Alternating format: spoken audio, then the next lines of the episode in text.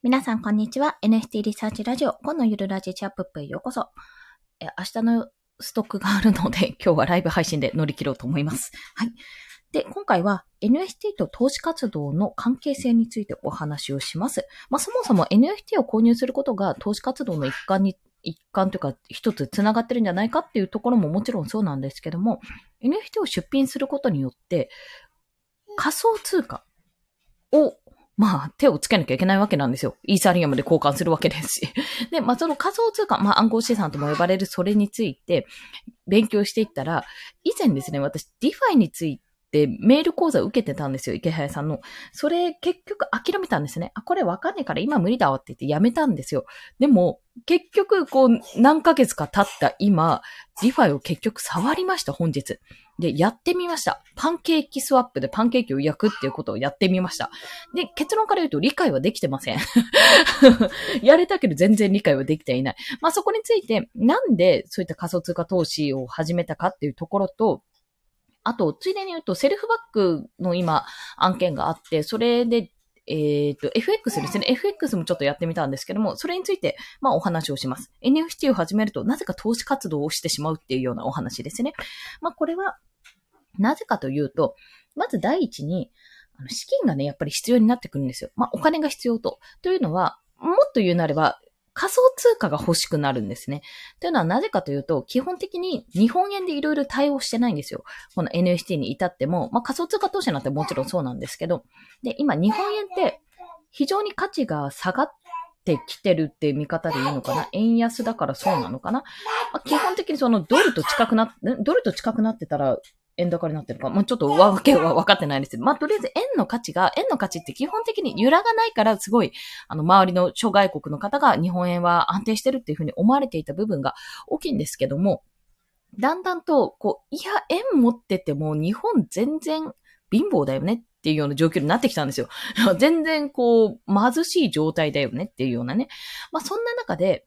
あの、円はもちろん必要なんです。生活必需品なので、円自体は必要なんですが、いや、でもこれ全部が全部貯金として持っていても、最終的に、まあ、この日本全体が、要は、活性化しない限りは、円持ってても意味なくないっていうふうなことを感じてきたわけですね。で、まあ、それに加えて今 NFT の世界に入ってるので、何かを買うにしても全部イーサリアムなんですよ。で、イーサリアムが今どんどんどんどん高度化してきてるので、正直買えないんですよね。あんまり。え、なんかこんなに高いんじゃちょっと買うのなって、あとガス代が無駄にかかるってなってしまうと、ちょっとね、仮想通貨をゲットするのに円じゃこ、物足りないっていう状況になってきたわけなんですよ。でも、元を垂らせば円から仮想通貨買わなきゃいけないんですよ。まあ、交換しなきゃいけないっていう状況になる。じゃあ、その元手をどうしたらいいかってことを考えたときに、まず一つ目が仮想通貨自体を増やす。ってことなんです。それ仮想通貨で仮想通貨を増やす。それがDeFiなんですね。で、まあどういうことかっていうと、ビットコインあるじゃないですか。ビットコインって今1枚700何万円ぐらいになってるのかな ?1 ビットコインそれぐらいになってると思うんですけども、そのビットコイン、持ってるビットコインを担保にしてお金を借りることができるんですよ。別のお金を借りることができる。で、そこからその借りてきたお金をまたさらに運用するっていうような形ですね。それがまあざっくり言うと DeFiの根本的なお話になるわけです。で、それを今回やってみたわけですよ。で私は、あの、積み立てコインチェックでね、あの、ビットコインを買ってるので、毎月その中から一部、本当にね、数、いや、数万もいってないの？すごい少額の金額でちょっと怖いのでやってみて、まあ、そこからいろいろてんやわんやしてかね、変換したり、送ってみたりとかいろいろやって借りてみて、で、最終的にまあそのパンケーキっていうのを焼くことができたんですよ。で、パンケーキって何かっていうと、パンケーキスワップっていう、あの、な、うん、仮想通貨に、に、それぞれの仮想通貨に投資するものなのかな？あれは 分かってないからね。まあなんか、とりあえずで寝かせれば寝かせるほど、要はパンケーキを焼くって言うんですけども、あの、どんどんどんどん増えていくと。で、その増えてきた分を利益としてもらえる。利益がちょこちょこちょこちょこ出てきた分をもらえるっていうようなニュアンスかな。そういった意味で、まあ寝かせるっていうことは結構時間がかかるものなんですけども、それって投資においては全然普通のことなので、まあちょっと試してみようということでやってみたわけなんです。まあそういった DeFiも、まあ、まだ理解をしてないけども、少なくともやるのは無理だなと思っていた時よりもやってみようっていう形になれたのはやっぱり一つ前進した部分ではあるわけなんですね。で、まあこれをまさに理解したら、おそらく一攫千金とかは、まあ元手がないので得られないけども、例えば NFT で結構イーサリアムが得られたと、まあ元手が得られたら、そのイーサリアムを使ってまた DeFi で分散型投資をすることができるんですね。でも要はどんどん運用していくような形になります。イーサリアム、まあ仮想通貨を使って、どんどんどんどん運用していく。うんと、今までは日本円を、例えば日本円で株を買うとか、FX 取引をするとか、そういった形で運用していたものを仮想通貨で仮想通貨の取引をして運用していくっていうような形になっていくわけなんですよ。それにちょっと挑戦してみたってところが一つ。そして、あの、セルフバック案件があったので、えっ、ー、と、なんだっけ、FX か。FX トレードっていうのをやってみたんですね。で、FX って何ぞやって最初思ってたんですが、外貨取引なんですよ。為替かなんですよ。で、考えてみたらそれって、仮想通貨と一緒なんですよね そうそう。通貨のやり取りだから、あ、そっか、これは日本円をドルに変えて、これはオーストラリアドルで、みたいな感じで考えたら、あ、なんか仮想通貨と同じようなことやってるんだなって思ったんですよ。で、今までその投資なんて怖いとか、為替って何ってそんないちいちやってらんないよっていうふうに思っていたことが、だいぶハードルが下がったわけなんです、それで。で、この投資っていうのも、今は生命保険とか、例えばもっと簡単に LINE 証券とかね、そういったもので、割と楽天証券とかとか、割と簡単にポンってでできるものではあるものの、やっぱり怖くて手が出せないってことも結構あるわけですよ。まあ、もちろん損をして失うってことももちろんあるからですね。ただ、ただ、この NFT を始めたことによって、強制的に仮想通貨のことをもっと勉強しなきゃいけないっていう状況になり、実際に使うから。で、強制的にまた、あ、 DeFi もやっとかないとまずいなって、これは資金足りなくなるなって、やって理解して、うまく自分の持っている資金を運用しないと、これは増えないなってことを知りやるようになったと。で、なおかつ現実のね、リアルマネーの方の FX も、まあ、セルフバック案件だからといって、で、案件だからっていうのもあるけども、そっちも運用し始めたんですよ。それって絶対、去年だったらやらなかったなって思う案件なんですね。だからこそ、どんどんどんどん学んでいかないと、自分の資金、てかもうやってらんないよねって話なんですね。言ってしまうと。セルフバックしないと資金も得られないしっていうような状況になったので、まあ、ここについてはちょっとメリット、デメリットあると思いますが、一応もし、あの、結構良かったなっていう案件だったら、私、それ、ブログ記事を書いて、まあ、ブログ記事は書く予定だったんですけども、こういうふうにやるよってことをお伝えして、まあ、結果ですね、利益こんなふうに出たよってことをお伝えできたらと思います。まあ、長い時間はかかると思いますけど、利益が出るのには。で、ちなみにですね、DMM の、あの、FX か、が、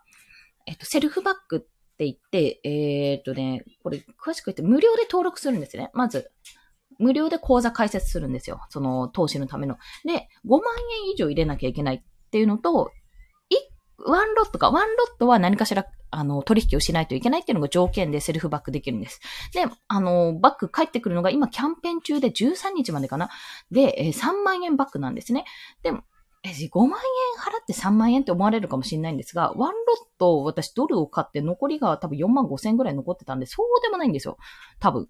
か、もしくは逆かも。4000ぐらいしか残ってないのかもしれないけど、逆かもしれないですけど、まあ、それでガクッと下がらない限りはすぐに換金して戻すって手ももちろんできますし、手数料分は引かれるけど、でも、あの、3万円は普通に入ってくるって考えたら、まあ、美味しいですよねってとこ。通常1万5千のが3万円になるってところなんですね。まあ、様子を見ながらちょっと、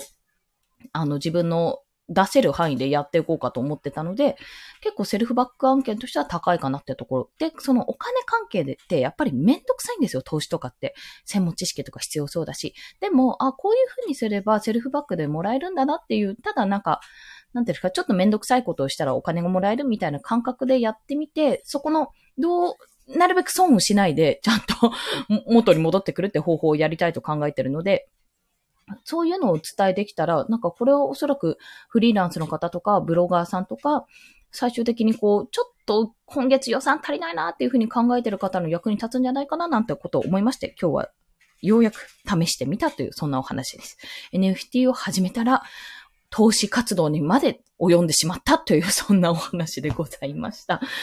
構それは、え、なんかちょっとやらかしたんじゃないとか、ちょっとはっちゃけすぎじゃないっていうふうに思われるかもしれないんですけども、やっぱね、知ることは大事だなってことを感じました。もちろん自分の予算の範囲内ですけど、あとセルフバッグって結構大きいなっていう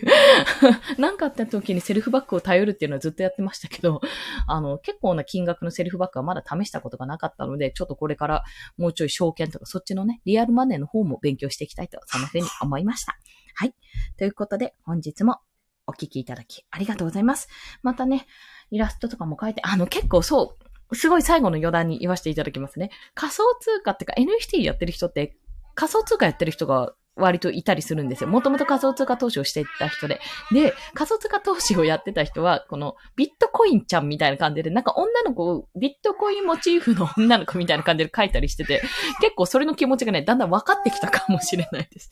要は、あの、なんていうかな、仮想通貨も、それこそ外貨も、浮き沈みが激しかったりするわけですよ。で、国の情勢で、なんか戦争始まっちゃったから、こ外貨めっちゃ下がるやん、価値下がるやんとか、そういうのあるわけじゃないですか。なんかここ全然コロナの影響でみんな下がってるじゃんとか、そういったのが影響を及ぶときに、なんていうかみんな擬人化をして楽しむっていうのがあるんだろうなっていう、そういう文化があるんだろうなってことを感じました。まあ、ヘタリアではないんですけども、ヘタリアだっけ？あの、あれね、各国々を擬人化した漫画があったと思うんですけど、まあ、あんな感じでね、やるのはね、見てて楽しい。まあ、そんな形でね、少しでもなんか全部やれやれっていうわけじゃないんですが、ちょっと興味がある人は、そういったのも試してみるきっかけをね、我々が作るっていうのもありなんじゃないかなと思い、今日はお話をさせていただきました。すいません、息子の声が混じってきましたね。それでは、今日もお聴きくださりありがとうございました。コンでした。では、また。